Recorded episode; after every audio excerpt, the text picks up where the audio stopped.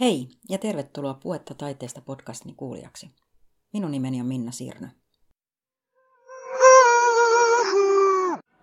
Tanssin moniottelija Jorma Uotinen on teatteri- ja tanssilehdessä todennut, että tanssiessani minun on löydettävä vapauden tila, joka tottelee vain oman kehityksensä lakeja. Yksittäisen liikkeen sanallinen kuvaus ei voi ilmentää tunnetta, jonka sen tekeminen minussa aiheuttaa. Tanssiessani minun on löydettävä oma ruumiini, nimetön tanssijan ruumis, se mahdollistaa vapautumisen kaikesta turhasta. Jorma Uotinen jättää kuitenkin sanomatta, että tuolla tanssijan ruumilla on usein kaksi elämää. Siksi keskustelemme kansallispaletissa pitkän ja ansiokkaan tanssiauran tehneen ja nykyään teknikkona kansallisoopperalla työskentelevän Timo Mokkilan kanssa oopperan henkilöstökahvilassa siitä, mikä oli hänen tiensä ammattitanssijaksi ja millainen on hänen toinen elämänsä oopperalla aktiivitanssiauran jälkeen. Timo, miten sinusta tuli tanssia? Se oli 70-lukua. Kysyin joskus sodan käyneeltä isältäni sitä, että, että haluaisin tehdä musiikkia. Luultavasti tuo kysymys oli aika hankala hänelle, koska hän ei oikein siihen ottanut mitään kantaa. Kun taas esimerkiksi mun veli niin kysyi suoraan, että mä haluaisin mennä kitaratunneille ja hän menikin sitten kitaratunneille. Ja mä sitten jäin vähän tossukkana siihen sitten oottelemaan ja ajattelin, että täytyy kysyä jossain toisessa vaiheessa sitten tästä, että mi- miten sitä musiikkia voisi tehdä.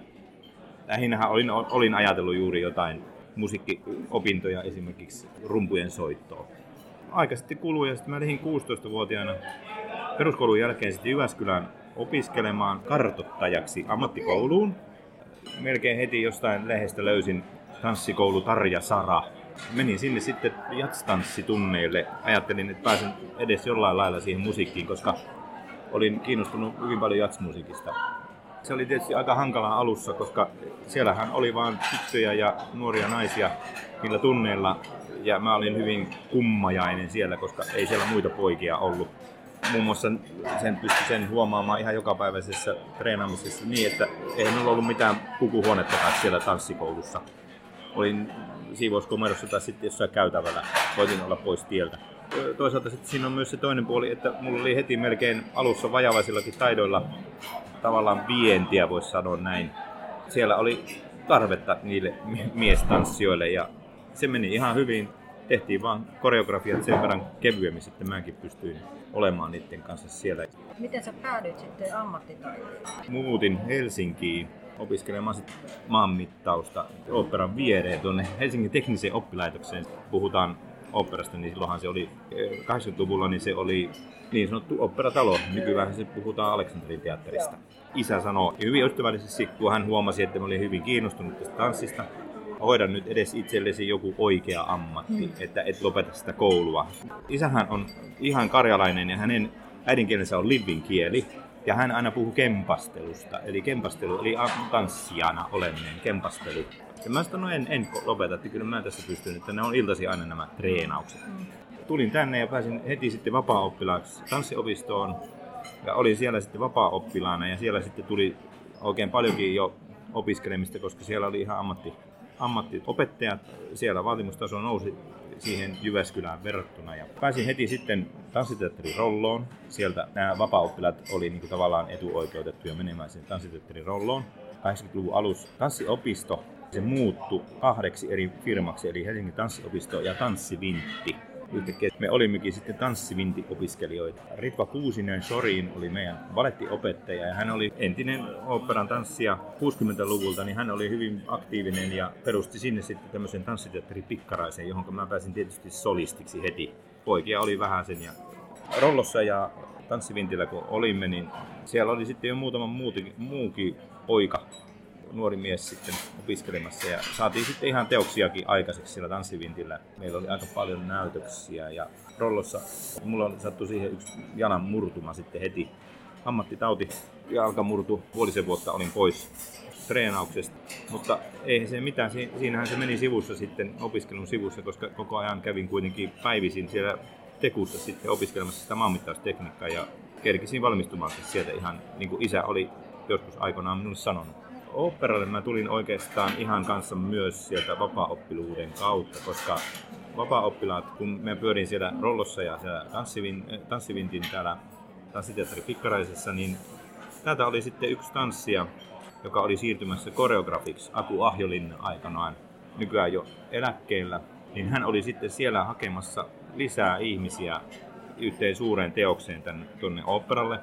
Ja mä sitten pääsin siinä sillä ilveellä sitten tänne operan puolelle ja sitten jätinkin sen tanssiopiston ja tanssivintin, kun pääsin tänne sitten suorittamaan niitä puutteellisia paletin opintoja sitten palettikouluun. Ja rupesin olemaan vaan operalla. Kuinka monta vuotta sä kerkisit olla tanssijana? 84 mä sain ensimmäisen kuukausipalkan ja se oli määräaikainen. Ja niitä määräaikaisuuksia sitten alkoi tulla sille, että me oli niin koko ajan sen 80-luvun. Ja sitten siellä oli välillä oli näitä määräaikaisia tanssijoita ja sitten oli tämmöisiä, kun, oli tämmöisiä välikirjoja. Eli välikirja oli sitten tämä tanssija kontrakti sitten. Ensin oli Doris Laine, meidän pomomme ja hän, hän sitten aina uusi sen sitten sillä, että se oli, jos se keväällä loppui, niin syksyllä jatkettiin sitten, että se oli pätkäsopimuksia, mikä on nykyaikana ihan tavallista, mutta siihen aikaan se oli aika erikoista ja siinä, siinä olikin sitten, Tanssitaiteen liitto oli siinä hyvin kärmeissään. Mä muistan, että siinä oli kauheasta kärhämää, että mitä varten vaan näille jatketaan koko ajan. Mutta siinä oli tietysti se, että oli tietty kiintiö, mitä tanssijoita sai olla ja sitten töitä oli kuitenkin enemmän. Piti olla sitten tätä keikkalaistakin. Kun sä katsot tällä hetkellä tuota työpaikkas kautta, niin on tilanne tanssijoiden osalta muuttunut, että onko enemmän pysyvämpiä työsuhteita kuin siihen aikaan? Ei, onko vaan edelleenkin toisin aika- päin. Niin, toisin juuri. päin.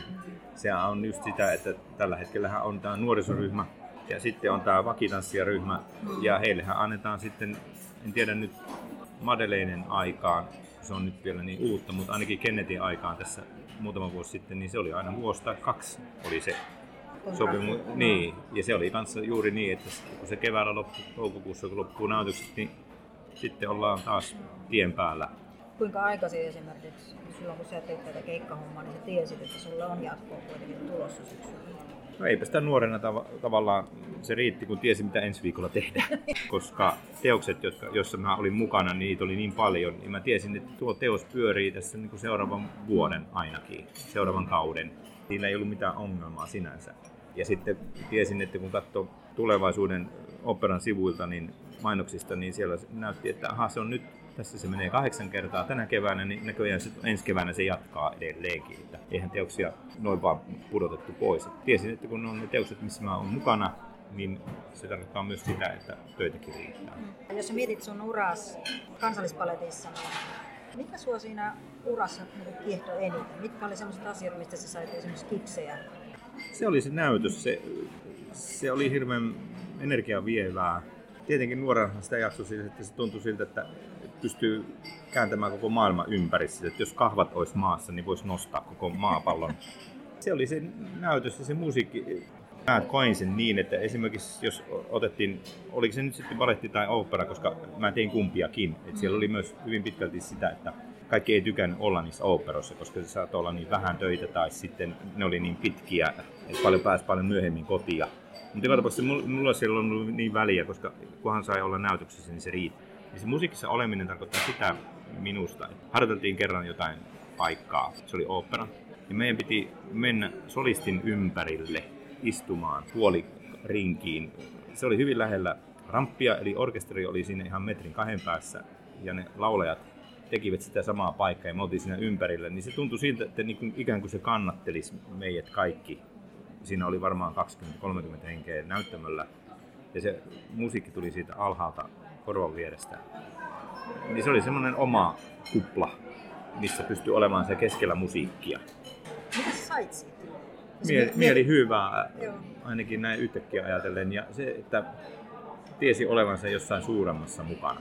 Sä mietit, että sulla on aika monta teosta sekä siellä operan että baletin puolella, niin, niin onko siellä joitakin sellaisia huippujuttuja? Mario Kuuselan Ronja Ryövärin tytär esimerkiksi. Joo, mikäs rooli sulla siinä oli? Mä olin Borka Ryövärin yksi näistä ry- ry- ry- ryöväreistä. Siinä oli Jukka Linkolan musiikki. Ja Mario Kuusela, mä muistan Tero Saarinen ja Minne Jorasmaa oli siinä pääparina. He teki yhtä kohtausta, missä he istuu ramppiin, eli jalat roikkuvat siellä or- orkesterimontusta sinne alaspäin. Heillä oli yhdessä kohtauksessa kahvia termarissa, Airamin pis- pitkässä pullossa. He aukasi sen ja mä muistan, kun Mario puhuu sitä, että aukasi se sen verran hyvin ja sen pitää olla niin kiehuvan kuumaa se kahvi, mm. että se kahvi tulee katsojien puolelle. Että se Joo. kahvi pitää tuoksua, koska se oli semmoinen paussi, eli tilanteessa kun Ronja Ryövären tyttärissä, niin kun he lähtee sinne karkuun ja heillä oli kahvia eväänä, niin se, se oli muun muassa semmoinen hyvä detalji, minkä mä muistan.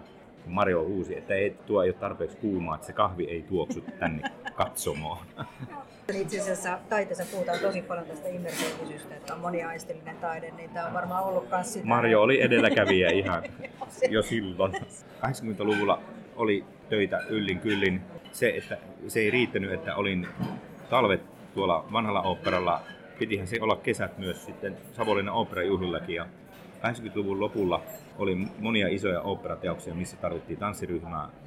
Ja se oli jotenkin hienoa aikaa. Siinä yhdistyi hienosti hyvällä tavalla työntekeminen, melkein työntekeminen ja kesäinen Savonlinna. Se oli hieno, hienoja kesiä.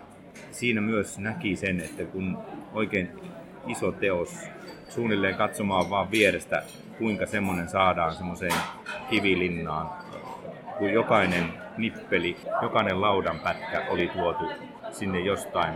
Yhtäkkiä siellä vaan on opera-juhla. Siellä oli Aida. Esimerkiksi tehtiin, mä olin siinä ensi kokoonpanossa, se oli hienoa aikaa ja tiellä mä rupesin huomaamaan sen, että kuinka, minkälainen se laulaja ammattikin on. Hyvin läheltä ystävystyy monien laulajien kanssa. Ja se ehkä antoi siihen semmoisen impulssin, että se on niin pienen, niin monien osa-alueiden summa onnistunut näytös, oli se sitten opera tai baletti pelkästään paletissa, vaan myös mu- muuallakin tanssikentällä. Niin viime vuosina puhuttu aika paljon tämmöistä johtamistyylistä, että aika autoritäärisen johtamisen kulttuurista. Ja sen rinnalla sitten taas ehkä toisenlaista ryhmistä, joissa sitten ehkä ei olekaan niin selkeää yhtä johtajaa. Miten sä koet tämän tanssin yhteisöjen niin hierarkia? lähinnähän se niin kuin joka päivä tanssijalle, tai siis niin kuin rivitanssijalle, niin sehän tuli hyvin pitkälti siitä, että sä näit koreografin harjoituttajan ja kaikki muu oli tavallaan ihan ylimääräistä, ei, ei niihin pistetty huomioon, mutta se tavallaan, kun mä niin kuin kerroin äsken tuossa, että kävin palettikoulun viimeiset luokat sitten täällä, niin sehän oli Vaganova-instituutista suoraan kopsattu 19-luvun alusta tämä mm. pedagogiikka näihin palettikouluihin ja ja se tarkoitti sitä, että se oli ehdoton auktoriteetti siellä opettaja ja se oli tavallaan se, se siirryttiin sitten, kun mentiin ammattiin ja me tehtiin koreografiaa, niin se oli ehdoton pomo, se koreografi. Ja se tarkoitti sitä, että se oli, siellähän oli myös niitä ylimenoja, mutta se oli tavallaan sen ajan kulttuuria. Ja jos ajatellaan hyviä puolia, niin se oli hyvin nopeeta. Että kun se, kaikki sanottiin, että pysytään koreografilta, mm. niin se homma luisti eteenpäin. Tosiaan, jos mä muistan huonona esimerkkinä balettikoulusta mm. esimerkiksi. Mä muistan viimeisillä luokilla, siis mähän olin jo 20, että mulle se ei tehnyt niin pahaa, mutta kyllä mä muistan esimerkkinä semmoinen kauhea alistaminen ja jos teki jotain väärin, niin se oli ihan hirveätä.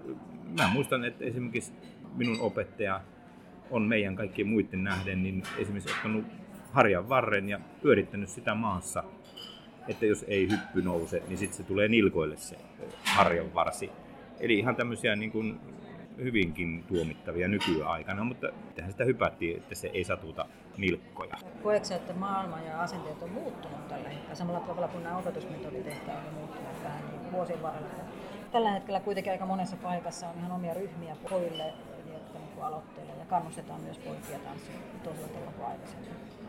No, kyllähän se on muuttunut paljonkin ja ihan hyvän, hyvän suuntaan.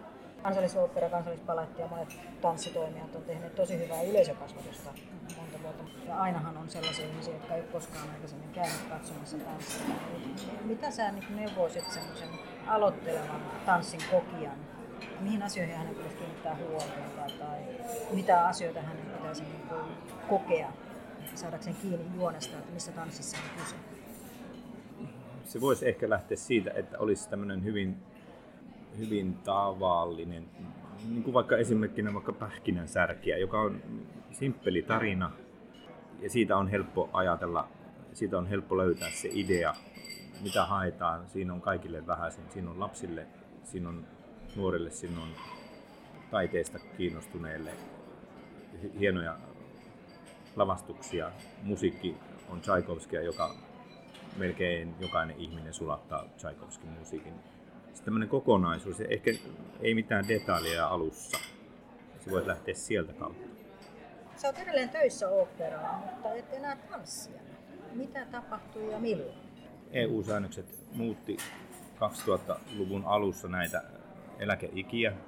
Eli Suomessahan tanssia pääsee kuitenkin vielä 44-vuotiaana eläkkeelle. Mulla tuli sitten mittari 40 ja sitten silloisen tuotantojohtajan kanssa sitten juteltiin, niin hän sanoi sitten, että tuota, sulle tuu eläkevuodet täyteen vielä, että, että me oltaisiin kiinnostettu, että jos sä tulisit meille töihin mm. tänne sitten muuten tämän loppu aktiiviajas aikas sitten tuonne 63 mm.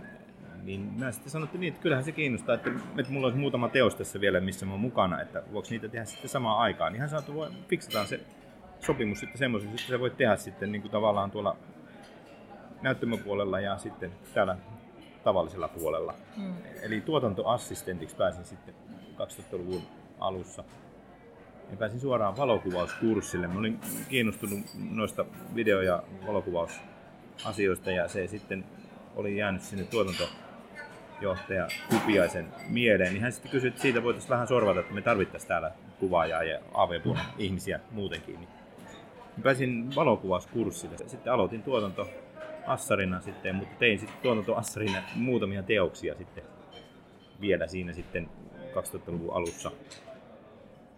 Ja se tarkoitti sitä, että mä olin sitten yhä enenevissä määrin sitten tuolla päivätöissä tuotanto, tuotantotoimistossa.